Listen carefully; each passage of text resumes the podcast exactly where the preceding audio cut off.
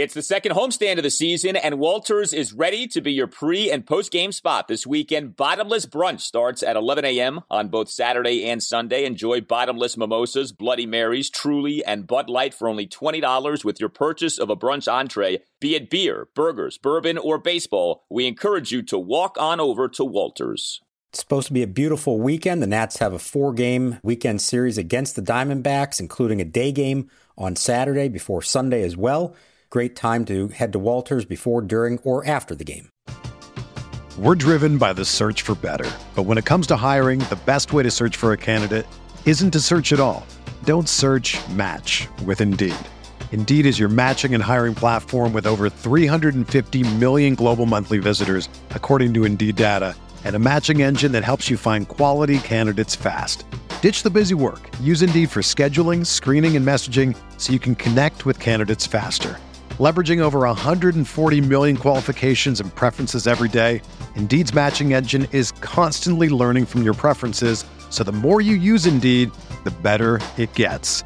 Join more than three point five million businesses worldwide that use Indeed to hire great talent fast. And listeners of this show will get a seventy-five dollars sponsored job credit to get your jobs more visibility at Indeed.com slash Blue Wire. Just go to Indeed.com slash Blue Wire right now and support our show by saying that you heard about Indeed on this podcast.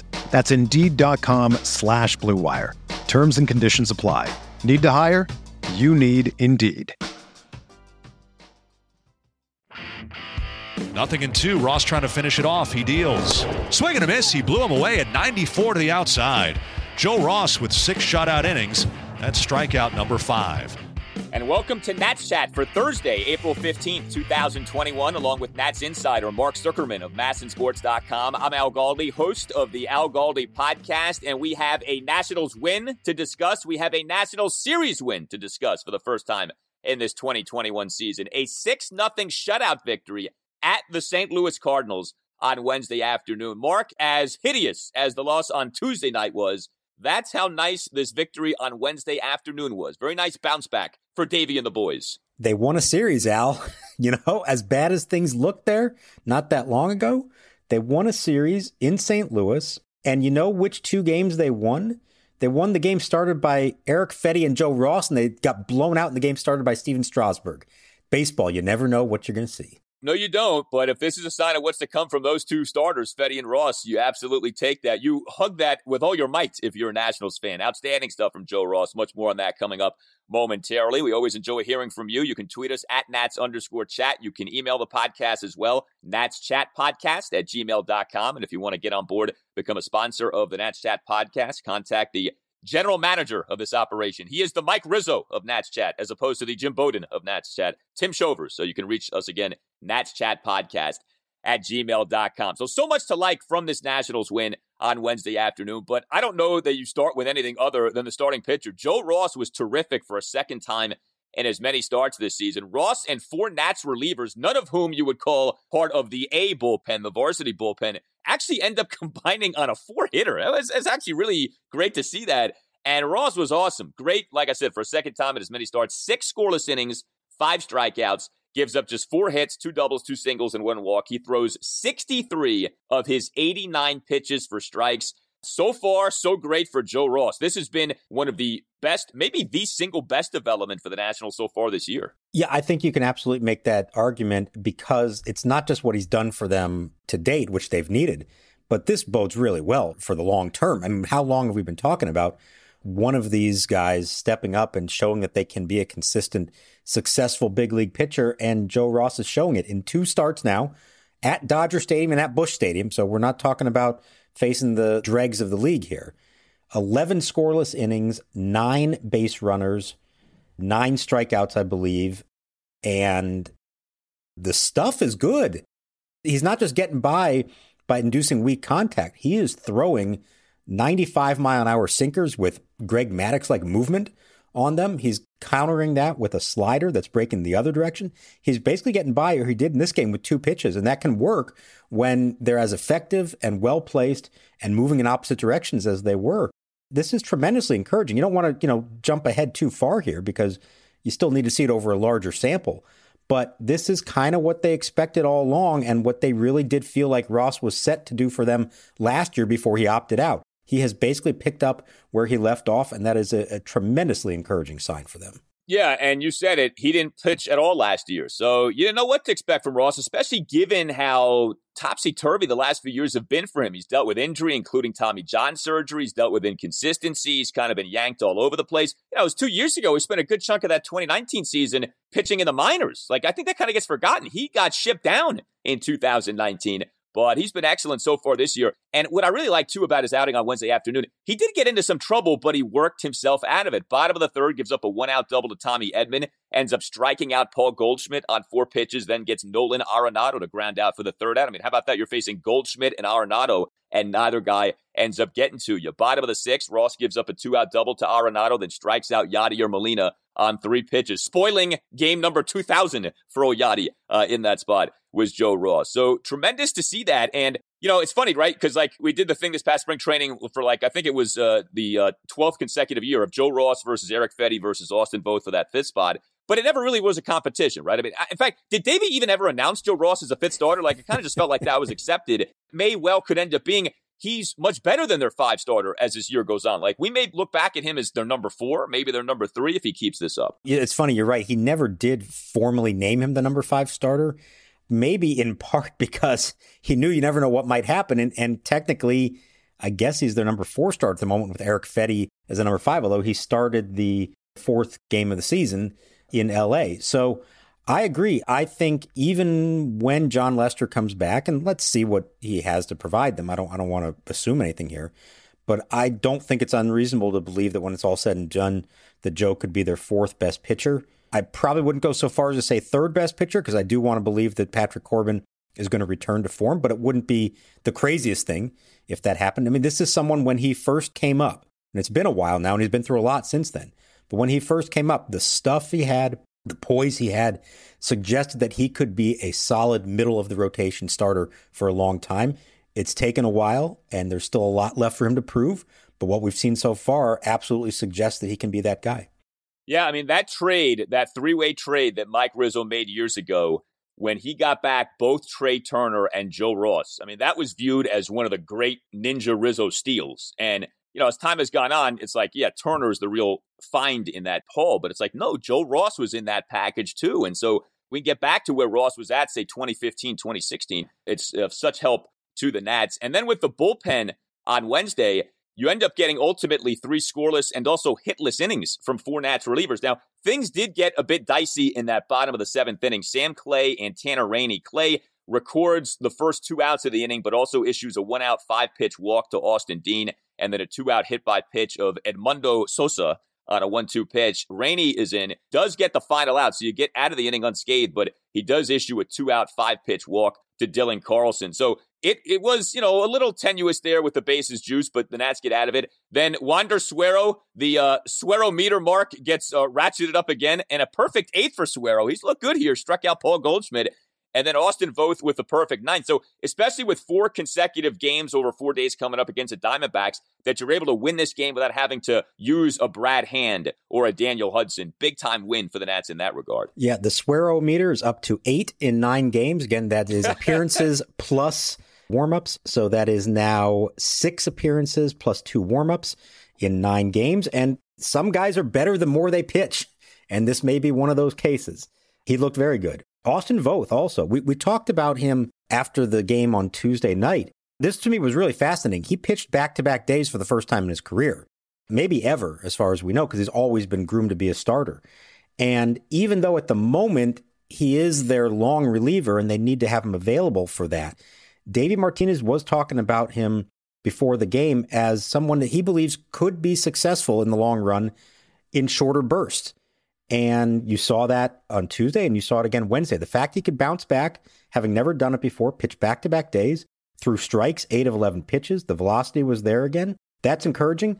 You know, we'll see moving forward. Again, I think they have to sort of save him as the long man most of the time, but there may be spots they can do this. And Tanner Rainey, he's still not all the way back, but I thought he looked better. The fastball had a little more life on it. He hit ninety-five. He got out of the jam. He threw strikes. better signs there that he is coming around, and and maybe it is just a matter of needing the work that he didn't get in spring training before he's one hundred percent again. So tell me if this is a fair thing to say or not.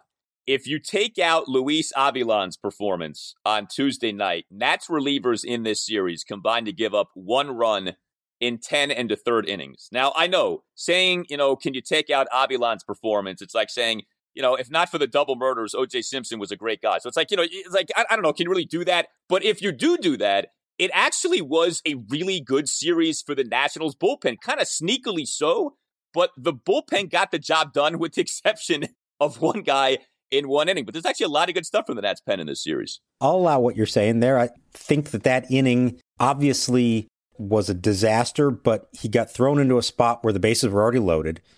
And as things were getting worse, if that game is close, he's getting pulled at that point. He's not going to be left in to finish it out. And maybe somebody else does, you know, mop it up for him. So I'm okay wiping that one out. And I really like what I saw from all of them. Hand, it's only one appearance, but he looked good. Hudson looked good. Like I said, Rainey is getting better. Suero is pitching a lot, but has been effective.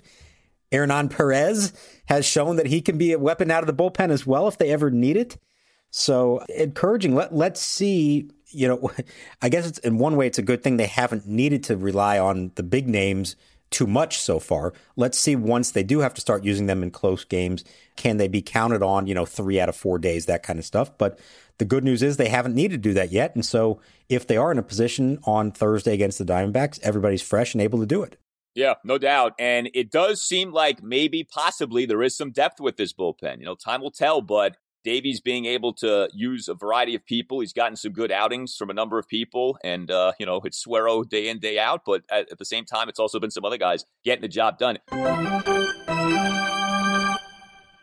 Hey, everyone. Al Galdi here to tell you about FanDuel. We've all had that dream. Tie game, bottom of the ninth, bases loaded. Well, on FanDuel Sportsbook, you get more than one shot to swing for the fences because FanDuel is letting you place your first bet risk-free. That's right. New users get up to one thousand dollars back in site credit if your first bet doesn't win, and it only gets better from there. Once you have an account, you'll have access to same-game parlay insurance all season long. That's up to twenty-five dollars back in site credit each day if your same-game parlay bet falls one leg short. This way, you can combine multiple baseball bets for an even bigger win.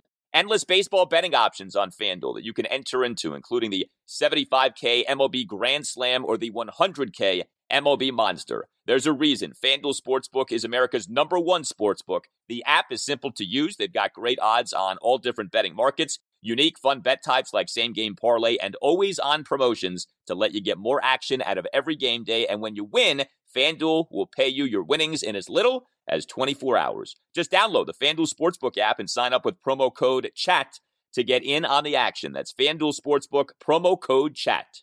twenty-one plus and present in Colorado, Iowa, Illinois, Indiana, Michigan, New Jersey, Pennsylvania, Tennessee, or West Virginia. First online real money wager only for risk-free bet. Refund issued as non-withdrawable site. Credit that expires in seven days. Restrictions apply. See terms at sportsbook dot fanduel dot com.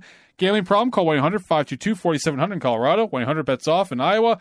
one oh nine with it Indiana. one eight hundred two seven zero seven one one seven for confidential help in Michigan. one eight hundred gambler New Jersey, Pennsylvania, Illinois, Virginia, Tennessee. one eight hundred eight eight nine nine seven eight nine or in West Virginia. Visit w w w dot one eight hundred gambler dot net. Are you interested in buying or selling your home? Support for Nats Chat comes from Rachel Levy of Compass Real Estate. By focusing on the personal parts of the real estate process and using technology to simplify the rest, Rachel seamlessly guides her clients through their experience. Rachel uses her deep local knowledge and exceptional customer service to advocate for her clients all across D C, Maryland, and Virginia. To learn more, follow her on Instagram at Real Estate Rachel. We're driven by the search for better. But when it comes to hiring, the best way to search for a candidate isn't to search at all. Don't search, match with Indeed. Indeed is your matching and hiring platform with over three hundred fifty million global monthly visitors, according to Indeed data, and a matching engine that helps you find quality candidates fast. Ditch the busy work. Use Indeed for scheduling, screening, and messaging so you can connect with candidates faster. Leveraging over one hundred forty million qualifications and preferences every day, Indeed's matching engine is constantly learning from your preferences, so the more you use Indeed, the better it gets. Join more than three point five million businesses worldwide that use Indeed to hire great talent fast. And listeners of this show will get a seventy-five dollars sponsored job credit to get your jobs more visibility at Indeed.com slash Blue Wire. Just go to Indeed.com slash Blue Wire right now and support our show by saying that you heard about Indeed on this podcast. That's Indeed.com slash Blue Wire. Terms and conditions apply. Need to hire? You need Indeed. Whether you're a world-class athlete or a podcaster like me, we all understand the importance of mental and physical well-being and proper recovery for top-notch performance. That's why I'm excited that Unified Healing is sponsoring this podcast. Unified Healing is a new and super innovative global network of wellness centers powered by Energy Enhancement System, or E E System. If you haven't heard of the E E System, you'll want to listen up. This technology promotes wellness, deep relaxation, purification, and rejuvenation. At hundreds of locations across the globe, access to a center is easy and affordable. Interested in experiencing the E E System technology for yourself? Go to unifiedhealing.com slash bluewire to learn more and find a center near you. That's U N I F Y D healing.com slash bluewire. No material or testimonials on the Unified Healing website are intended to be viewed as medical advice or a substitute for professional medical advice, diagnosis, or treatment. Always seek the advice of your physician or other qualified healthcare provider with any questions you may have regarding a medical condition or treatment and before undertaking a new healthcare regimen, including E E System. two oh pitch, breaking ball, line drive up the middle, one hop and through. A base hit into center field for Harrison. In from third to score is Soto. Two runs home in the inning, and it's now the Nationals four and the Cardinals nothing. So with the Nationals offense on Wednesday afternoon, nine hits, seven walks, Nats put up six runs in the game. They do, as Mark Zuckerman wanted them to do, get out to a lead, you know, get your starting pitcher off to a good place. The Nats did do that on Wednesday afternoon. And the guy who ended up being not just the best hitter for the Nats in the game, but really in the series, Josh Harrison. So Josh Harrison misses the first six games of the Nats season due to covid nineteen protocols. F P Santangelo on the telecast did say that Harrison was sick. So I don't know if we consider that to be confirmation that he had covid nineteen. You know, I think we all kind of presume that, but whatever the case may be, Harrison was out. He plays his first three games of this season in this series. He goes six for eleven with a double, five singles, two walks, three R B I. And Harrison in the six nothing win on Wednesday afternoon, two for three with two walks and an R B I, a one-out, four-pitch walk in the top of the second, two-out, first-pitch single, top of the third, two-out, R B I single in the Nats' two-run fifth, and a two-out, full-count walk in the top of the seventh. He was a machine in this series, and you know, we spent so much time in spring training, right? Oh, third base and Carter Keyboom's out and Starlin Castro has to go from second to third. And now you got to play Josh Harrison every day at second base. So far, so good for Harrison. He was outstanding at the Cardinals. Yeah. So after starting out oh for three to begin his game Monday night, his, his season debut, it was after that six for seven with two walks. That'll work. And he did it on Wednesday. This kind of went under the radar. He was batting fifth for them. That's not a place you would typically expect Josh Harrison to be, but the makeup of the lineup and the guys who had the day off, it just wound up being him there, and it, and it worked. And so, you know, he is a guy who's easily overlooked, and he may be a victim sometimes of his versatility. And when you see someone like that who can play multiple positions and play them well and just be a good, solid ball player, the tendency is to say, okay, this is someone you want on your bench. This is someone who maybe is going to start three days a week, bouncing around to multiple positions and then come off the bench in key spots. And I think that would be a great role for him. And we've seen that he can be successful in that role. But he has also been an everyday player in his career. He was for the Pirates. He was an all-star for them. He's a little older now. I know that the tendency would be to say on a good team, he probably should be coming off the bench. But that doesn't mean he can't also be productive as an everyday player. Let's see the physical grind of it. If he is indeed playing every day, how does that affect him? But he looks healthy. He has performed really well. He's looked good in the field as well. He brings energy to the ballpark every day. And as much as we talked about, oh, we got to wait till they get Bell and Schwarber back. Well, it was actually Bell, Schwarber, and Harrison they needed back, and all three of them made a difference in this series. So Harrison, like you said, has been a good player. It's not like this guy's been a nothing player. He had some very good seasons for the Pittsburgh Pirates. But what I find especially interesting about Josh Harrison is this. He is the latest in a lengthening line of guys who the Nats have gotten basically off the discarded pile, have brought to D C, and then those guys have done well. Josh Harrison, how did the Nats get him? They signed him last July off him having been released by the Philadelphia Phillies. Harrison was bad for Detroit in twenty nineteen, struggled with the Phillies last season. Nats get him last July. He, over the rest of the season for the Nats, has a three fifty-two on base percentage. And now, you know, albeit over three games this year, has done well. But you look at the Nationals' recent history with guys like this. Josh Harrison, Asdrubal Cabrera, Gerardo Parra. The Nats have had this like sneaky penchant for getting guys D F A'd or cut by other teams, veteran guys, bringing those guys here, and then those guys do well. And I know like it doesn't work out every time you do something like that, but it seems to happen more often than it should, or more often than it happens with other teams. I don't know if Mike Rizzo's got a good eye for this stuff. Maybe it's just plain luck, like who knows? But man, the Nats have had a real knack for this over the last few years. I think there is something to it, and I think it's also about the culture they've established, where they value veterans here. And you can scoff at it all you want and say, hey, it's just about, are, can you play or not? But at a time when other teams are saying that veterans are not worth it, that we want to go young, the Nationals have said, no, we want experience. We think experience matters. And not just experience, but guys who they feel like will fit into the clubhouse. And all those names you just mentioned fit into that description. They're not bad guys. They're good clubhouse guys. They're well-liked. They're well-respected by their peers. They're players who, even if the guys on this team didn't know them previously as teammates, they knew them as competitors and knew what kind of people and players they were. And I think there is something to be said for that. No, it doesn't always work out. Sometimes some of these guys are, are past their prime. But when you come into a clubhouse where you are embraced, despite being thirty-three years old and despite having been released by someone else, and that team still believes that you can contribute to them, I think there's something to be said for it. We saw it help them win a World Series. And it's interesting that they're not backing down from that philosophy. They're staying with the old guys, and not just because they think they have to, but they want to. They think that that is a valuable commodity to have. And I don't think that's a, necessarily a wrong approach to take. No, I mean, you brought up how everyone's going younger these days. It's that classic thing of when everyone's zigging, you zag. And you can exploit a real market inefficiency where if everyone is just poo-pooing all the older guys, you get the best of the older guys, you bring them to your ball club, and you watch those guys have success. I mean, the Nats have done this with some pitchers in recent years, like Greg Holland. They brought on board a few years back off him being really bad. He was good. Edwin Jackson a few years ago, if you remember, like they actually got some good mileage out of Edwin Jackson in his second go-round with the team. It's it's it's remarkable how they've had this minus touch with uh, the old guys here. Speaking of old guys, how about that plate appearance by Ryan Zimmerman on Wednesday afternoon? So he's the number three batter. You know, I was all set to say on this podcast, oh my God, Ryan Zimmerman's not a number three hitter anymore. What are they doing?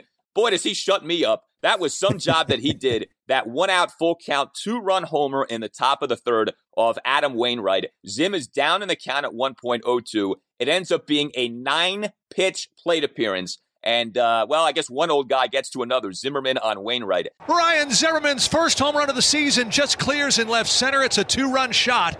And on the ninth pitch of the at-bat, Zim goes deep to give the Nats a two nothing lead. But terrific job by Zimmerman there. All right, let me give you some some numbers to, to back all this up. This was the eight hundred ninety-ninth time in his career Ryan Zimmerman has batted third for the Nationals. By far, the, the spot he's hit in the most in his career. Now, only the twelfth time he's done it since two thousand thirteen.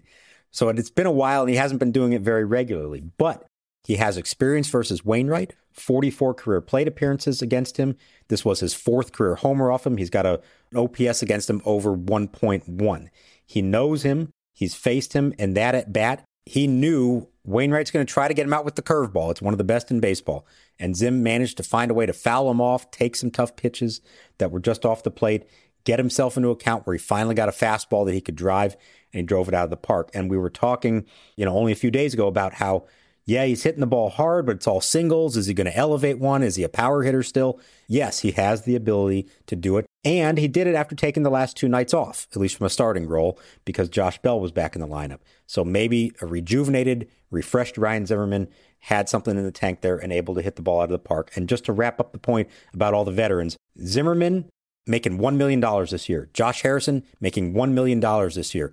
It's not just about going out and getting veterans, but it's a, it's actually smart, savvy moves because you're getting a lot of bang for your buck with them. Absolutely. Production per dollar is there. There's, there's no question about that. Trea Turner had himself a good game Wednesday afternoon. He needed that. He had not had a good series at all. oh for five in game one, oh for three in game two. It totaled four strikeouts over those first two games. But on Wednesday, Trea, two for four with two doubles, a walk, and an R B I, had a leadoff first pitch double in the Nats' two-run fifth, a five-pitch walk in the Nats' one-run sixth, and then a two-out first pitch R B I double in the top of the eighth. And it goes down as a double. This is one of those classic things where if you watch the game, I mean, that, that was that was not a true double. It's a lazy fly ball that lands between three Cardinals fielders and no man's land in shallow left field. I mean, just awful communication there by the Cardinals. So, I mean, hey, good for Trea, gets credit for a double, but that, that wasn't some, you know, laser off the wall. But still, a couple of extra base hits was good to see that. We need to come up with something, though, in terms of scoring for plays like that. Like, that to me is why errors, it's almost like a meaningless stat now. That's an error. That's a team error when three guys let a ball drop like that in no man's land. The accounting for that shouldn't be a double, to me anyway. I was going to use the exact same phrase, team error. I'm a fan of developing that for those plays that just, it clearly would not be a hit if the play was made behind you, but you can't necessarily blame one particular player for it or another. Even the fly ball lost in the sun. I get it. You can't fault the fielder necessarily for having no chance at it, but you can't fault the pitcher either. I don't think they should be to blame for it. So how about the just generic team error on those plays? I'd be all for it. And the Cardinals had a few of them in this series. Their outfield was very questionable in the series. Some bad communication. And uh, as much as maybe sometimes we harp on the Nats for not doing the little things right, hashtag the little things, the Cardinals were not very good at it for a franchise that try, has for a long time prided itself on doing things the right way in front of the best fans in baseball. And uh, they didn't play a very clean series, I didn't think. No, and they love to tell you they do things the right way. Oh, yeah. Do they do things the right way? Yeah, just ask them. They'll tell you they do things the right way. They didn't do things the right way in that instance, no doubt. And like you said, at various points in the series. One other guy who hit well, and, you know, it's so easy to take this guy for granted, but Juan Soto on Wednesday, two for five with an R B I. Soto in the series ends up going six for twelve with a double, five singles, a walk, and three runs batted in. Like, oh, ho-hum, you know, Juan Soto bats five hundred in a three-game series at the Saint Louis Cardinals. Had himself a one-out full-count single and a two-run third, full-count ribby double in the Nats' two-run fifth, and he was down in the count at one point in that plate appearance, one two, and then grounded out into a force out there that uh, ended up plating a run in the top of the sixth. Now, I do have to ask you about a boo-boo involving Juan Soto in this game on Wednesday, and it involves him making yet another out on the base paths for the Nats. He gets caught trying to steal second base for the third out in the top of the sixth. And it's not just that, it's the spot in which this happened. Runners at the corners. Zimmerman is batting, albeit with an oh two count, but, you know, that is your number three batter for the game. The Cardinals reliever Jordan Hicks throws to the second baseman Matt Carpenter for the out. Soto, I don't know why, doesn't even get into a rundown. He just keeps running to second. If he gets into a rundown, maybe Victor Robles is able to score from third. Instead, the Nats in another spot that is primed for run scoring. You know, the run expectancy in a spot like that is better than normal. Runners at the corners, even with a couple of outs. And you run yourself out of the inning. And I know you talked about this, how Soto wants to become more of a base dealer.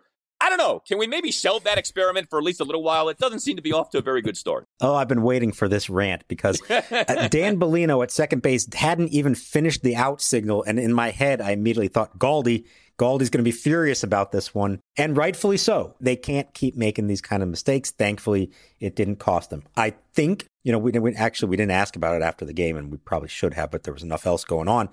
I think the idea there was that you take off from first, try to catch them napping, and maybe get yourself into a rundown while Robles scores from third and steal a run. Although it's two outs in the inning, so even when you get tagged out, the inning's over, and you, you got Zimmerman and Schwarber coming up, so like there's still a chance at a big inning there. So I'm not sure I'm a huge fan of the philosophy. I don't know why he didn't stop, why he just went for it. Maybe he actually thought he was going to be safe. Just not a real smart play. I'm going to grant this one toot bland status. I think he was thrown out on the bases, and he did wow. indeed look like a nincompoop in the process. Look, Juan Soto is great at everything. It's nitpicking to do this, but he's not a perfect ball player. Nobody is. And in this case, he is tagged with a, an official toot bland on the Zuckerman scale. First one of the season. Victor Robles did not get a toot bland for his base running boo-boo there a few games back. So, by the way, with that Robles one, Davey made it clear that was Robles' call. With Soto, I guess we don't know. Was that Soto's call or Davey's call? Yeah, um, like I said, I, I wish we'd remembered to ask about it, and we didn't. Uh, there were other things going on, and it, you know, did become a footnote in the story. So we'll find out. Maybe we'll find out on Thursday. I'm guessing that that boy, I'm guessing he did it on his own because Robles never broke from third. And you would think that as soon as the throw came down to second, Robles would have at least taken a few steps, you know, maybe given it a shot, and he didn't. So he appeared to be not expecting it to happen. And the fact that Soto didn't stop to get himself into a rundown suggests that maybe he did it on his own. All's well that ends well. It's not the end of the world. Hopefully they learn from this, and hopefully uh, we're not talking about too many more toot plans moving forward. Yeah, I mean, he did go six to twelve in the series. Like, it just, it's so easy to take Juan Soto for granted. We want to never do that. All right, so you mentioned Victor Robles. There are, there are kind of two prongs to our Victor Robles conversation off this Nationals win. So Robles ends up in the series going just one for eleven with a walk. Now, the one was a big one. It was a triple on actually the first pitch of the series, uh, Monday night, to get things going, ends up scoring there. But he also ends up striking out eight times in the series. It was not a good series for Victor Robles at the plate. Very interestingly, Davey Martinez does the thing on Wednesday of Victor Robles batting ninth, Joe Ross, the starting pitcher, batting eighth. Trea Turner was the Nats leadoff batter in this game. Juan Soto was batting second. Now, I guess let's start with this. Why did Davey do this? I think there were a few reasons why this game was the time to attempt to do it. And it was wanting to get Turner and Soto up as many times as possible, especially against Wainwright. Turner had good numbers against Wainwright. Soto didn't, but you know he's Juan Soto, and so you want as many at-bats from him as you can get. And Davey has, as we talked about all spring, he is intrigued by, and I think in his ideal world, he likes Soto as a number two hitter. And he even mentioned a pregame that the idea of you hate to have your best hitter in the on-deck circle in the ninth inning of a close game, and he never gets up to bat. So it was, I think, mostly about wanting Turner and Soto at the top, also trusting Zimmerman to hit third because of his history with Wainwright. And then he views the Robles hitting ninth as opposed to having him, say, eighth as a second leadoff hitter. And the idea being, okay, you're essentially taking away his first at bat from him. And then once you get down the lineup and the pitcher bats eighth, well, now it's essentially like Robles is actually your leadoff hitter now for the rest of the game. Now, the problem was, because of the strikeouts by Robles, Turner wound up leading off three times in the game. So he was never coming up with anybody on base. And so that part of it backfired. I also didn't love the fact that in the second inning, when it's still a scoreless game, it basically just allowed Mike Schilt to intentionally walk Jan Gomes, the number seven hitter, to then get to the pitcher, Joe Ross, the eight hitter. Ross struck out trying to bunt, and then Robles struck out to end the inning. So none of that went real well. I understand the philosophy behind it. I get why maybe sometimes it makes sense. What I don't necessarily understand is why mess around with something that seemed to be working well. I'm not saying Robles had been great at the top of the order, but he'd been better there than he's been elsewhere. He had reached base in each of his first eight games of the season. And historically, he has not hit well when batting ninth. Here are the numbers prior to Wednesday's game. He had hit ninth sixty-four times in his career. It's actually the most he's been at any spot in the lineup. He's a two oh four hitter with a two fifty-six on-base percentage and three twenty-nine slugging percentage there. five eighty-five O P S. It's his worst numbers at any spot in the lineup. He is better when he hits eighth, hits two eighty-seven there. Better when he hits seventh, two sixty-one average. A little better when he hits second. He doesn't have great numbers there. But you know where his best numbers are over the course of his career? Al, it's when he leads off. two eighty-three average, three fifty-nine on base, four sixty slugging, eight twenty O P S. That's where he's been the best. And I know he still has some things to learn. I know it's not, you know, guaranteed he's going to be a successful leadoff hitter in the long term. But what we've seen from him in his career, he does do better when he's leading off. And I feel like you made your move there. Stick with it. And if you really want Soto to hit second, let him bat second, let Trea Turner hit third, which is something he tried out this spring. Maybe we'll see that again here before long. But to me, make Robles your leadoff hitter, stick with it, ride it as long as you can and see if it works. And then if it doesn't, you adjust. But moving him down to the nine spot for a day, I really didn't see the benefit of it, and certainly didn't help them at all in this game. I find it funny that one of the reasons for all this is, well, you would hate for Juan Soto to be on the on-deck circle in a big spot in the ninth because he's batting third and not second. How about you would hate for Joe Ross to come up to hit with runners with the bases loaded and one out and strike out on three pitches? That's what happened at the top of the second, because that's what happened in this game. Like, that to me is just way overthinking it, okay? By the way, another another great instance of a pitcher batting, but uh, I digressed on that one. But yeah. Joe had a hit. Joe got a hit in the third inning and scored a run. So let, let's let's give him a little credit. Actually, Nats starters have had a number of hits so far this year. But yeah, absolutely. Don't bat the pitcher eighth. The pitcher is your worst hitter, and it's not even close, okay? Whatever you think about Robles, to whatever extent he may be struggling, you don't have him out there as your number nine batter behind Joe Ross. I just, I, I've never understood this thing of batting the pitcher eighth. It is too smart for your own good. It's too cute for your own good. This whole thing about setting up batting orders so this guy leads off this inning, you can't plan on that. The only inning in which you know the order is, is the first inning. After that, it's all random and happenstance. You want your best hitters to get the most plate appearances possible. All you want to do is have your best hitters and stack them up near the top of the lineup and just let them come up to bat. That's it. That's all you're trying to do. Now, if you don't think Robles is one of those guys, then drop him down, but don't put him behind the pitcher. I just, I don't understand that. And this whole thing of, oh, he's a second leadoff man. When exactly? Like, you're closing your eyes and hoping for that. You don't know that it's going to play out that way. You have no idea how it's going to play out over the course of a game. I, I don't want to see this again. You know, I, I, I, this to me needs to stop. Put your best guys up near the top, let them go. And if you're down on Robles, if you feel like he's not up to the task, I mean, boy, it's early to pull the plug on him from the leadoff spot now, but then bat him sixth or seventh or do it some other way. Don't don't put him ninth like that again. I know our listeners can't see us. They can only hear us, but I'll just explain to you what I'm looking at. Al's veins are bulging out of his forehead right now as he discusses this important topic. He is passionate about this one, and I don't disagree with him. It's questionable, and I don't know if there's ever been any study to show that it makes a difference or that there's a benefit to hitting your pitcher eighth. It certainly didn't help in this case.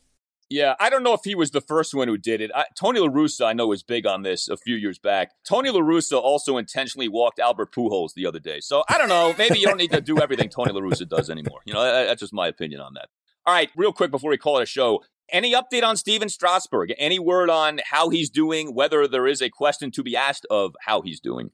No, nothing new on him today other than uh, I know Jesse Doherty, who was there in Saint Louis at Busch Stadium, saw him out in the outfield playing catch, which is what you would normally do the day after your pitch. But that would suggest that, uh, you know, that there isn't an injury that they're concerned about. And uh, the Nationals announced their rotation for the weekend against the Diamondbacks. It'll be Corbin on Thursday, Scherzer on Friday, Fedde on Saturday, and Strasburg on Sunday against Madison Bumgarner in a nice little matchup of some veterans who are maybe not what they used to be, both of them trying to figure it out here. So uh, the fact they already named him as a starter for the weekend, again, says to me that they are not concerned about an injury. So, boy, is that going to be a big start for him. And all eyes are going to be on him right off the bat in the first inning, watching the velocity, watching the body language, watching the mechanics.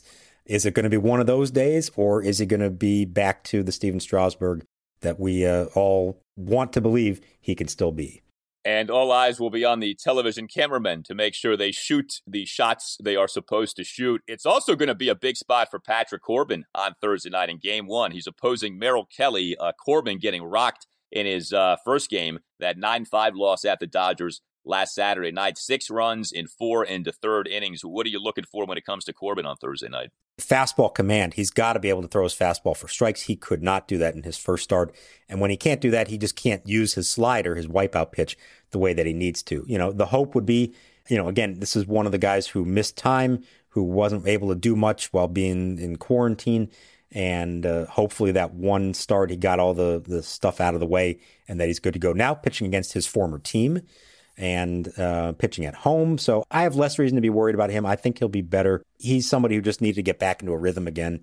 I didn't see concern with him in the spring. I think it was just the long layoff and the, the weird circumstances. But yeah, an important start for him to set the tone. And just for the team now, take a breath. They come home three and six. A, a lot of stuff happened, but they got through it. They have their basically their full roster now. And you finally have a homestand in a four-game series against a team that's not predicted to win their division. So far, they've only played the Braves, the Dodgers, and the Cardinals, probably the three favorites. They got through it. It was ugly at times, but they got through it.